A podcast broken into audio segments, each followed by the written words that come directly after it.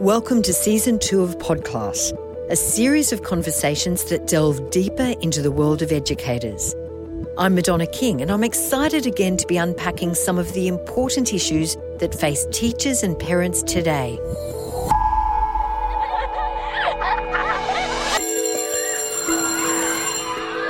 Teachers help shape our children for the future. They develop the next generation of leaders, thinkers, and innovators. And they know better than most that learning never stops, even for themselves. Technology is viewed as being part of learning now, and so schools are moving in that direction. It's valued as something that's essential. It's certainly an Aboriginal and Torres Strait Islander way of seeing the world where country is foundational.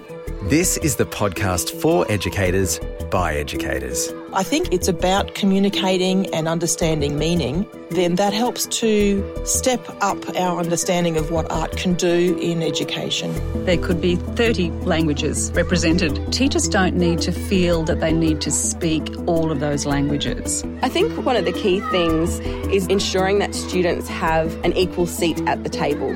This is QUT Podclass, and we look forward to diving into season two with you. Plays a role in success in the classroom?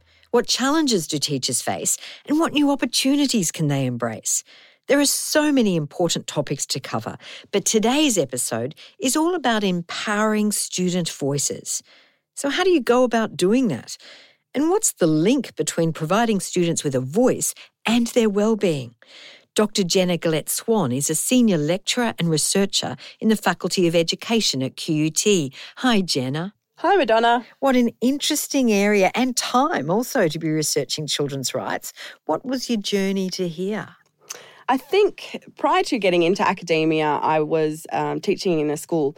And one of the things that I was noticing was that there was really a lack of opportunity for students to be involved and sometimes a miscommunication between students and teachers in relation to what their needs were and how these could be best achieved. Give me an example. So, a few examples that come to mind would be in relation to mediating potential conflicts between um, students and teachers in relation to behaviour management, and ultimately students feeling as though their needs weren't being met in the classroom and, and not knowing how to be able to express that in, in another way. And did you find yourself making mistakes in a sense? Absolutely. I think every teacher makes mistakes. There's no um, no perfect teacher, and and I think one of the things that all teachers could learn from this is being reflective on that, and that's where you know your reflective practitioner inquiry comes into it as well, and thinking about being vulnerable and learning from our mistakes and and growing with with the students as well. So, do you think now children are consulted enough? I, I don't believe so. And I think one of the issues that contributes to this is the traditional conception of education in terms of power within schools and who has and doesn't have power. And I think this, you know, stems back historically to, you know, the teacher sort of being at the front of the class as yes. the all knower and the students being the learners to um, acquire all this knowledge. And even though there are many different um, approaches to teaching practice. We have problem based learning, you know, inquiry approaches that provide students a more participatory role. Ultimately, still there's a barrier in breaking down our construction and enactment of power. So today we're talking about students' rights, giving them a voice, and how that can actually enhance their well-being. Jenna, what's the link between the rights of a child and hearing their voice? So, the United Nations Convention on the Rights of the Child outlines 54 articles of the rights of a child. Enshrined within that are different principles, commonly referred to as the three Ps. So, this involves protection, provision, and participation. Student voice relates to that participation principle. Is a child's well-being then enhanced by them having the rights or having a voice, being given a voice? There's definitely a correlation between an individual's sense or experience of well-being and having their rights provided for them because they feel valued. In part, but also rights relate to more than just participation. It's also about the holistic development and cultivation of an individual in terms of their talents, um, their views and perspectives, ensuring that they can contribute and actively contribute to society. But them being heard, let's say in the classroom context, then shows that their view is being valued, irrespective of if it ends up changing a decision, they're actually being heard. Absolutely. And so it, it is ultimately a sign of respect there, and also ensuring that children are aware that their views and opinions do matter and that they also then matter as a person. So, what should children be consulted on? Well, according to the United Nations Convention on the Rights of the Child, any matters that affect them. So, give me an example. So, in relation to education, uh, education rights are often talked about in terms of rights in to and through education. So, education rights involve more than just provision and access to education, but also involve the holistic development of the individual across cultivating their interests and talent. Let's take this into a school ground, though. What, what, what are you saying? That they should determine when they go for lunch or when they do what subjects? What do you think they should be consulted on in terms of a school? One of the misconceptions, I guess, with students' participation and students' voice is that is the view that students have the right to make decisions. Yes. And so this is where it's separated out. Students do have the right to be involved and, and um, contribute to matters that affect them. And so in the school environment, that does relate to everything from curriculum to policy to uniform to. So they should get a say, but they shouldn't actually be the decision maker, is what you're saying. It's not necessarily that they shouldn't be the decision maker, but the right to yes. have input okay. doesn't equate to the right to make the decision. So, what perspective might they bring that would otherwise be ignored? So ultimately, everybody looks at things in different ways, and students have unique insight that may be different or add a different perspective to what we as adults might see or consider, particularly in relation to what matters most or what the key areas of concern are. Um, teachers acting in the best interest of students may have an idea about what they think these key issues are, but from the students' perspectives, this may actually diverge. So, do you think many schools really value or even entrench the right of a student to have a voice in decision making? I don't think it's necessarily a lack of willingness. I think in some cases it's a lack of readiness about what it might actually look like and how it might um, be embedded throughout the daily school life and daily school culture. But isn't this a student council, or are you talking about something more than that? I'm talking about something more than a student council. One of the issues to do with student councils is that they can sometimes be somewhat tokenistic. Um, and also, often we find in student councils that it's those same children that always or often have opportunities to have a say and be consulted about things that are involved. So it marginalises the voices and the views and perspectives of those who fit outside that uh, group of students who have leadership potential. So, do all children want to have a voice, do you think? Not necessarily, but that's also part of the enactment of that right to be involved is the right for them to say no, the right for them to stay silent. So, how does a teacher then manage a, a loud view as opposed to a, a, perhaps a shy child who may have a view but who doesn't want to provide it? It's about respecting, well, f- actually, first of all, I think it's about creating that space um, and openness in communication and, and the relationships with the students so that they know that the teacher or the school are genuinely wanting their input and involvement in these decisions. And once that space is created, then providing multiple opportunities for students to express their voice and be involved. And that might also involve sometimes them choosing not to be involved or choosing to remain silent, um, which is also a valid expression of voice voice also relates to the culture of the school, about the students' cultures, um, backgrounds. So, not just the literal expression of verbal or written voice, but also nonverbal communication and ultimately the holistic sense of an individual's participation in an, in a context. This is QUT Podclass. I'm Madonna King, and you're listening to Dr. Jenna Gillett-Swan, Senior Lecturer and Researcher in the Faculty of Education at QUT. And Jenna, is there any link between having a voice and the well-being of a child? So ultimately, well-being can't really be achieved if an individual's rights are compromised. And if we think about rights in a very broad sense, in terms of them involving, at the very least, um, four general principles. And one of those general principles relates to the right to participation and respect for the views of the child, which kind of underpin every single right um, that is afforded to children. So, how does a giving a voice actually improve their well-being? Draw that link for me. So, one of the ways is about finding out what matters to students and what the concerns for students are. So, ultimately, if we think about some of the things that could detract from an individual's well-being and looking at some of those inhibitors, getting students' contribution and perspectives on those things. Give me a topic. Give me give me an example. So, one of the things that seems to come up a fair bit is to do with interpersonal relationships and friendships. So, that social aspect of the school experience, and specifically often around um, bullying or antisocial uh, in interactions in that way. Uh, so while schools might have anti-bullying policies in place, they might have practices and Yes. um, consequences involved. These might not actually be m- meeting the needs of the students involved. Yet there might be a gap between what the students need and what the school is providing. So what you're saying is the students should be are a stakeholder and should be engaged in developing those bullying policies, for example. Absolutely. And so I think one of the key things to think about in relation to student voice in schools is about ensuring that students have an equal seat at the table. Now, this isn't being done, or if it's being done, it's not being done in, in a widespread sort of way. Is that historical, or do, or do we fear perhaps anarchy inside the school grounds, or, or why isn't it happening?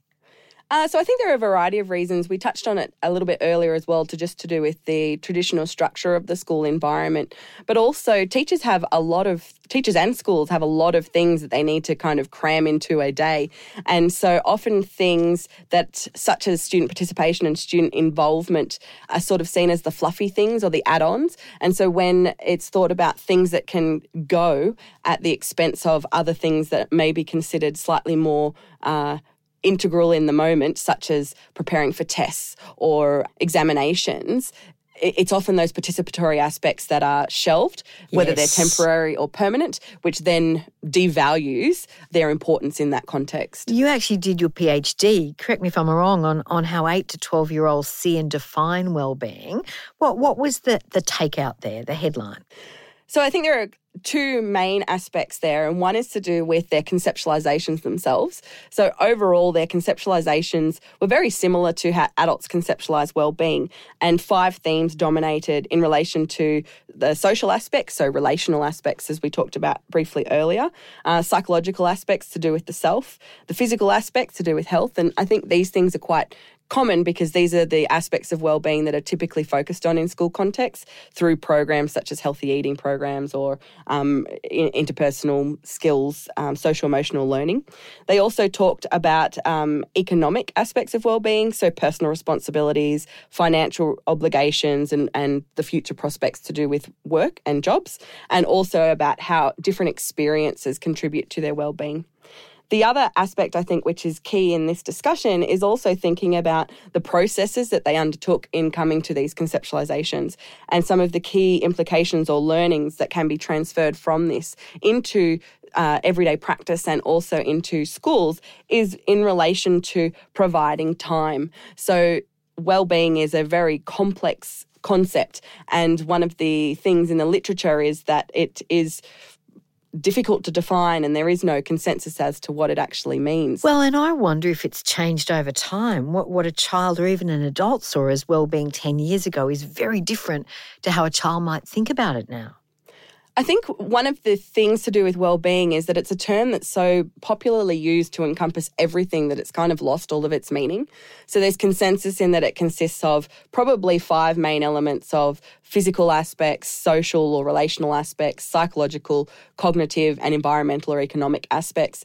But beyond that there's a bit of fluffiness about what else it involves. There was a second piece of research where you worked with students to find out what children's rights are. I think these were secondary students, years seven to nine. What is a child's understanding of their rights now? children tend to have a somewhat limited understanding of their rights beyond when rights are actually breached. So we have some very common examples that are showcased in media or internationally. Like what? Um, so if we think in the very basic sense in terms of an individual's right to education, Yes. there's many examples internationally of where uh, children are denied access to education. We think of recent media around um, refugees and refugee children and their access to education. Um, you think about war torn countries as well and the limits on rights for children that are applied. These international examples are things that um, Australian children are aware of, except sometimes are not necessarily uh, translated across to their own experiences. So then, when they are introduced to uh, this whole concept of children having rights, that personalisation of what do these rights actually mean for me and Yes. what do they look like in my context can be um, not just confronting, but also very eye opening in terms of not realising the rights that are there to protect them. Um, l- let's bring in Mitch Robertson here, a wellbeing coordinator and high school teacher from Marsden State High. Hi, Mitch. Hi, Madonna. How do you see children viewing their rights?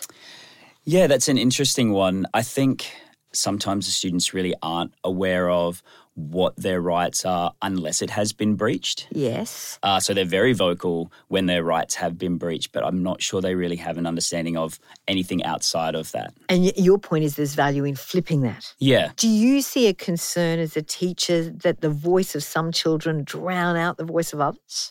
Yeah, I think that's um, typical of any educational setting um, or any setting in society really that that loud voice is the one that gets heard the most and sometimes it's not the most valuable voice to be listening to So, as a teacher, how do you handle that? I guess it's about having different opportunities for students to give voice throughout a lesson or throughout the, the year when you're you're taking into consideration changes that a school might make. All right, so we're saying changes a school might make.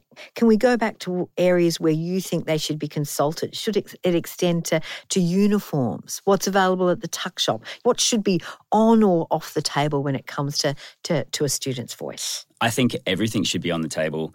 If we think about the school as a business, we'd go in and ask them what they think and feel and what they need. That's an interesting way of painting it. So the students, the client, they're at the centre of the decision making. Is it natural that some teachers might be fearful of giving voice to too many students in case it becomes too rowdy or unsustainable? Yeah, I think that is definitely um, a hesitation teachers may have. Um, and it's definitely a hesitation I've had and seen in my school.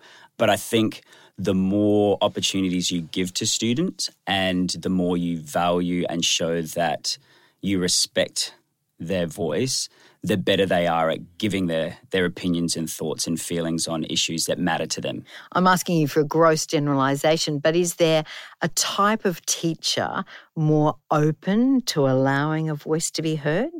English because they're used to debating and public speaking, or or a 22 year old teacher because times have changed, or Yeah, that's a really interesting question. Um, and I'm not really sure I, I have a definite answer for it. I think it is just about a teacher being vulnerable enough to to be open to asking the question and being brave enough and prepared enough for some confronting voices to be heard. That's a really interesting answer because you're saying teachers need to be confident enough to hear something that they might not want to hear. Yeah, that's right. And I think for me, it's been a long time since I was a student, but I can recognize and acknowledge that times have definitely changed from when I was in the classroom as a student to as I am as a teacher. And those today, perhaps they don't understand what it is like for those students sitting in front of them, and so not aware of their thoughts, feelings, and opinions around what is happening to them in the classroom. What about you? Ha- has a child given voice to an opinion that's been hard for you to to listen to or to accept? And as a teacher, how do you then deal with that?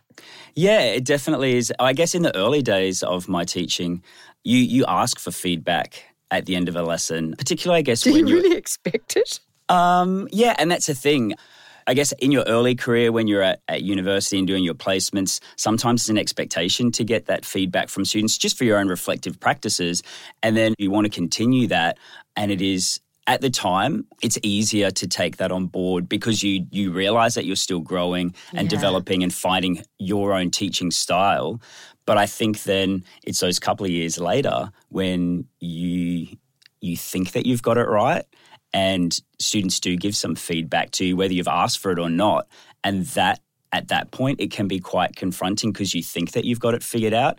For me i'm always on that kind of personal growth journey that i know that i'm never um, ever going to to have got it right in the classroom and open to learning and changing so for me it's easier to listen to that feedback But it's difficult for a school because you're never going to meet everyone's expectations. Let's take the example of a a change to uniforms or even the menu on the tuck shop.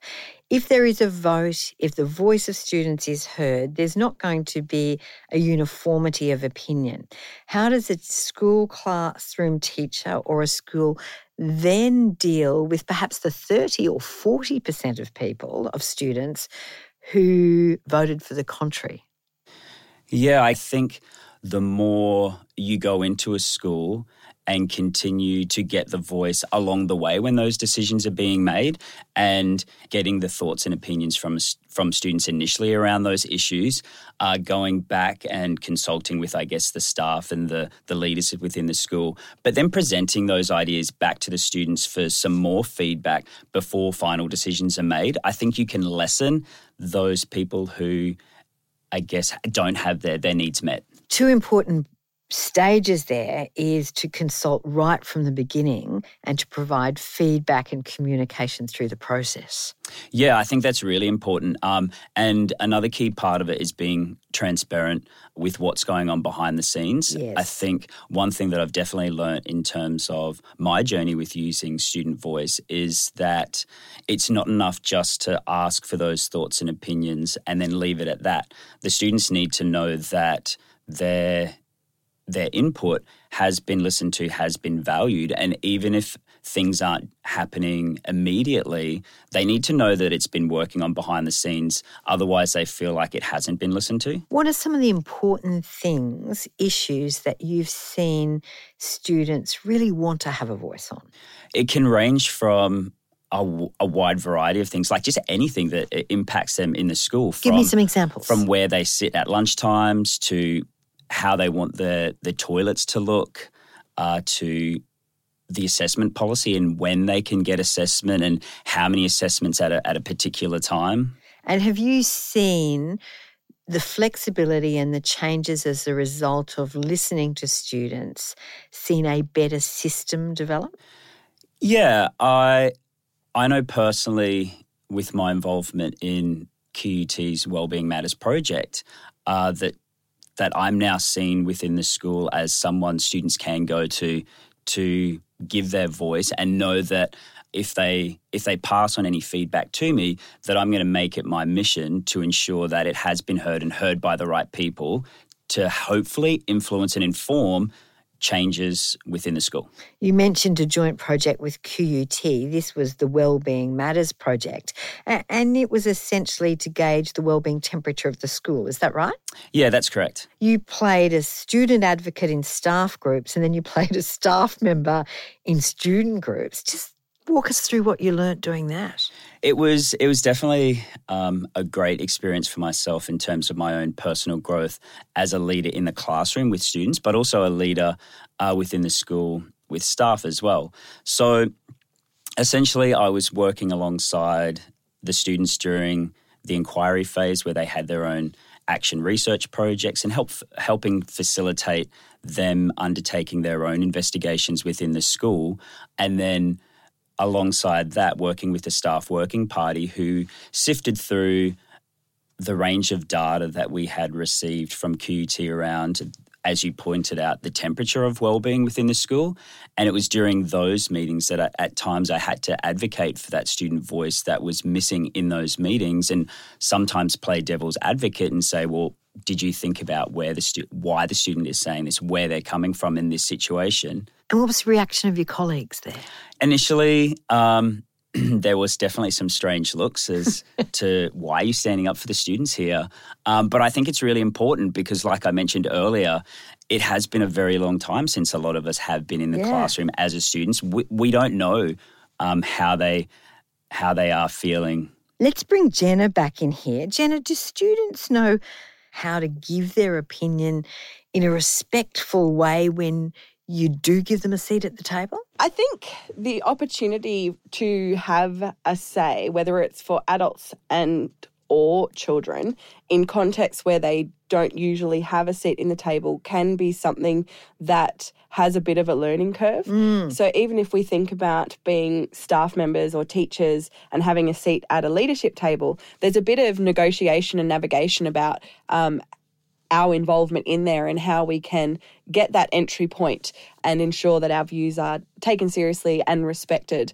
And so I don't think it's any different whether it's um, for students or for staff.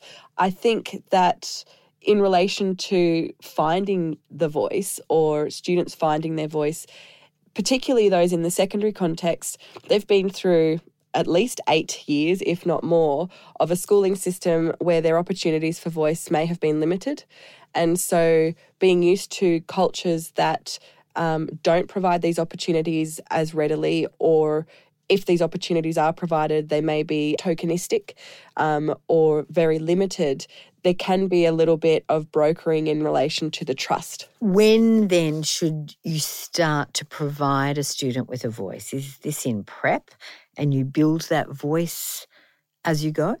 I think right from the outset, even if we think of early childhood contexts, children have voice in these contexts. If we think about, um, you know, various activities and the, the choice of free play in that direction, yet somehow when we enter formal schooling contexts in Queensland, you know, in prep, all of a sudden things change from um, a lot of free choice in those early childhood centres through now to a lot more structure and um, less individual choice and ability to be able to be more flexible in those environments. What would you say, Jenna, to teachers listening about the value of committing to hearing students' views? I, I would echo what Mitch has said earlier about be prepared that some of it might be confronting um, and there might be things that are a bit hard to hear. Ultimately, everybody, whether it's students or teachers, are there to try and get the most out of the experience. So, teachers are there to help support students, and students want to have a positive educational experience. What kind of buy in does it need, in your view, Jenna, for the leadership of the school? Can a classroom teacher do this independently of a, of a school wide decision, do you think? I think at the classroom level, there are definitely practices that individual teachers can do. But ultimately, if there is to be genuineness and authenticity in the seeking and enactment of student voice in those contexts, you do need leadership support. And this relates to the ability for students' voices to result in influence. And by that, it is ensuring that what students express is listened to and received by an audience that has the power to do something with it. It, it's a big step for some schools, perhaps, though, too, because it wasn't that many years ago that we were saying children should be seen and not heard. Yes, and I think that relates to that whole reconceptualization about uh, how we think about students and teachers' roles in education. And ultimately, that is about power and shifting that conception of power in the education context. And I suspect the correlation between providing a voice and the well-being of a student. To you, Mitch, in the school ground, have you seen that we're providing the voice to students has led specifically to stronger well-being temperatures, if you like? Yeah, I guess uh, even in my own involvement with those those students who were directly involved in the inquiry group, I can definitely see an increased sense of their own well-being, um, their own confidence themselves in in the way that they hold themselves in the classroom as individuals, but Yes. then as a collective group amongst their peers. What are some of the most interesting ways a teacher can give voice to a student? I think again, it, it can be around anything uh, in the classroom, from the very start of a school year, having input in in what are our class expectations. let's think about this together. We're going to spend a whole year together. We all want to get along. Uh, we all want to have a positive interaction throughout the entire year. Uh, something as simple as having input in those class expectations from the get go uh, through throughout the year. Things like if you're an English teacher, what is the novel we're studying? For me, as a PE teacher, I'm always uh, getting input from the the sports that they want to play. But even within that, partway through a lesson, we'll stop and we'll we'll have a chat around uh, how can we make this game better. Give me two things that you'll keep one thing that you want to change and giving them that input into some rules that we change to make the game more fun, more enjoyable, safer, or increase participation. Yeah, increased participation, increased buy in too. Yeah. Jenna, did you tell me about the school that wanted to look at truancy, so actually sought the advice of the biggest truants? I was um, having a conversation with a colleague recently, and they were sharing some uh, experiences that they'd had in relation to student voice. And it was exactly that. And it, it goes to breaking down some of those conceptions about um, who, which students in the school environment have the loudest voice or should have the loudest voice, and looking at opportunities for all students to be able to contribute. In relation to this particular example, the school wanted to find out more and, and reduce truancy. And so they had some uh, the highest truanters, I guess, at the school lead an inquiry investigation into the what, when, where, how, why into truanting. And so this gave those students a a leadership opportunity, but also showed the students that the the school did care about them and their experience.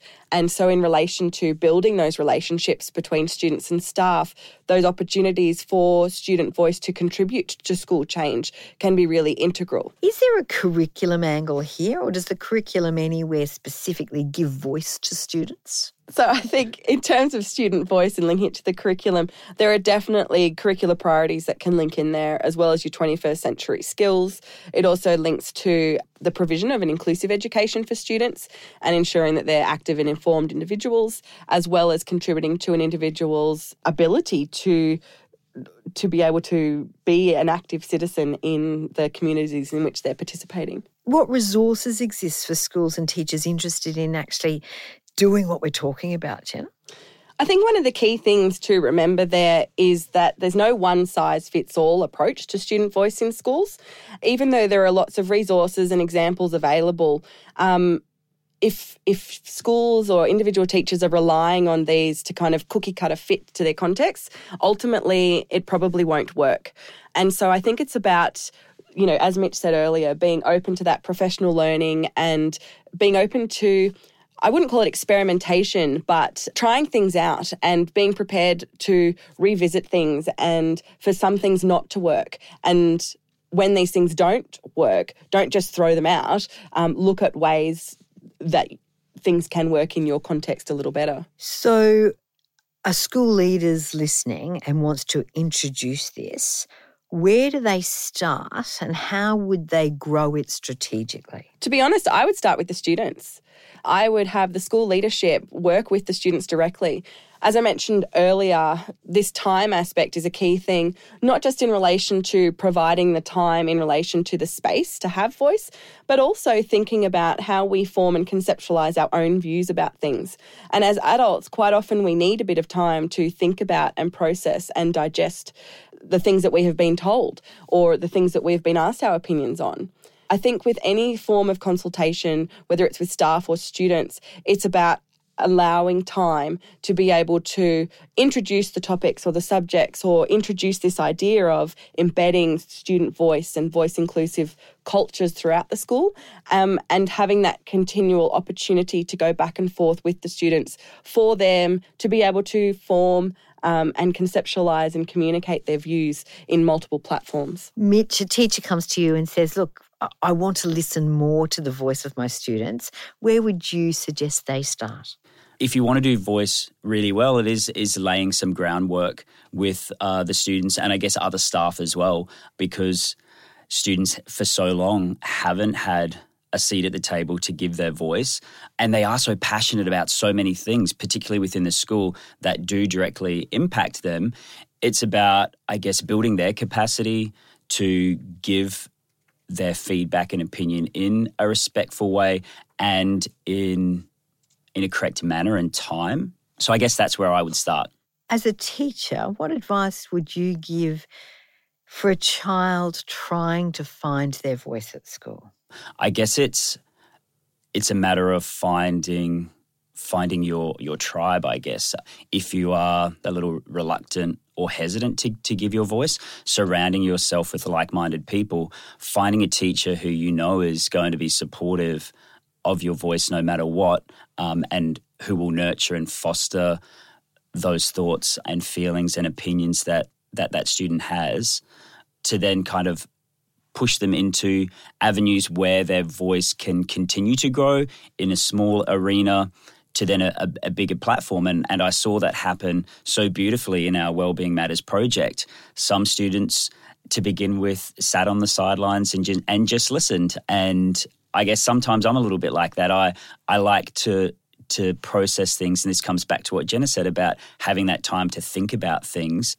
So not to give up on that silent kid who's who's not having their voice heard, but allow them the opportunities for that voice to grow and become louder through opportunities and, and trials. And confidence, I guess, hearing other people speak and knowing that they can do that too. And I think that was one of the beautiful things about the project as well. Some of those students perhaps were a little bit reluctant or hesitant to give their voice. Perhaps their past experiences where they they gave gave their opinion and it wasn't heard or it was kind of uh, diminished and they didn't want to open up anymore. But it was great to see that some of those more silent students by the end of the project had such loud voices and very considered voices. And I guess that came through seeing other people have their voice heard and acknowledged and respected, and what they were saying influence things that were happening within the school. Do you think the student voice is best enacted at the classroom or the school level, or does it matter? I don't think it really matters. I think the more opportunities you give for students to have their voice heard, the the better they are going to get at it. So uh, from all aspects of the school, I think it's really important to give them those opportunities. Jenna, of all the research you've done, what's the most important thing you think for a teacher to know? I think the most important thing for teachers and schools to think about is that it shouldn't take for students to reach breaking point before their voices are heard or listened to. So if we think back to some of the examples that were talked about earlier, these examples are often seen as special or unique because these students have reached breaking point where they see that there's, you know, no other option other than to kind of stand up and, and make sure that their voices are heard. And if we can try and listen at the very start and provide those opportunities and spaces and places for students to not get to that breaking point then i think that ultimately education as a whole as well as you know cultivating individual relationships and student experience etc is ultimately going to benefit from that what kind of rules do you think should exist around the provision of voice? For example, we've talked about delivering opinions in a respectful way. You know, what kind of framework does a school leadership need to consider? I think ultimately, again, this is something that needs to be spoken about with the students and also potentially involving parents and members of the community as well. The whole changing of cultures in schools does take time. But what I do think is important is about that openness to change and that receptiveness to go on the journey with the students. Can, can I come to a final question and ask you for three real tips, either for a school or for a teacher who might want to enact what we've been talking about, to providing voice to students and seeing that their well-being then grows as a result. Let's go to you first, Mitch. Yeah, I think my first tip definitely is around that being prepared for that challenging or confronting feedback. Uh, so the second tip would also then tie in with that is just to not give up. Uh, if it doesn't work the first time, try something else. Um, I guess we're in a world at the moment where so many loud voices around so many very big issues are starting to, to pop up. And so we need to use that time to listen. Um, so don't give up, continue to listen and find ways of working together to, to create actions that are going to be beneficial to all. And I guess my third tip would be around being transparent when dealing with students and their voices. So, for example, if an action from student feedback isn't being immediately uh, implemented, but there's some work in the background, going back to the students to let them know, hey, we did listen to you here. This is going to take a little while. So, this is what we're doing behind the scenes, and then going back to them before those decisions are made. So, that feed forward, feed backward, I guess it's all about a partnership. That's Mitch Robertson, Wellbeing Coordinator at Marsden State High School, and Dr. Jenna Gillett-Swan from QUT. Your top three tips? I'd say one of my top tips would be uh, avoid tokenism in student consultation and involvement. So, for example, some of the ways that schools sometimes involve students is in relation to things that have already been decided. So, if you have a policy that's under review and the policy has been reviewed and all these changes have been made, sometimes these policies are then taken back to students for their input, but ultimately little or no change will result mm. from whatever their, their contributions are on that. So, avoiding tokenism can also then um, can contribute to strengthening that cultivation of student voice culture throughout the school and demonstrating to students that their views and opinions are respected and taken seriously. I would also give a tip about uh, rethinking the way we conceptualize power in the school and in educational environment. And I saw a um, visual representation recently, which I think summarizes it really nicely in that power shouldn't be like a remote control where one person holds it and decides who has it when. Power also shouldn't be considered like a bucket full of water or, or uh, liquid power where there's only a certain amount to go around. Instead, if we think about power like a candle, and the more power that's shared around, the stronger collectively you all become.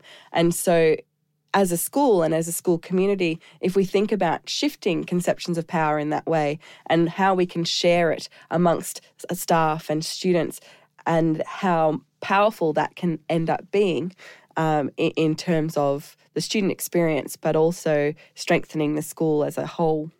I would also say a tip would be about the time factor and not just allowing time to think and process, but also allowing multiple opportunities and time for students' voices to be expressed, ensuring that whatever is expressed is valued and taken seriously and has influence resulting from it. Jenna, thank you. Thanks, Madonna. Mitch, thank you. Thank you, Madonna. And this is QUT Podclass. And remember, the more you learn, the more they learn. Thanks for listening to this episode of Podclass. I hope you got as much out of it as I did. For a little homework, links to further information, and insight on this topic, see the details provided in the show notes. Or to continue broadening your thinking in the classroom, listen in to the other Season 2 episodes. Podclass is an initiative of the QUT Faculty of Education. To take your teaching potential to the next level, explore their range of professional development and postgraduate study options on offer. Because the more you learn, the more they learn.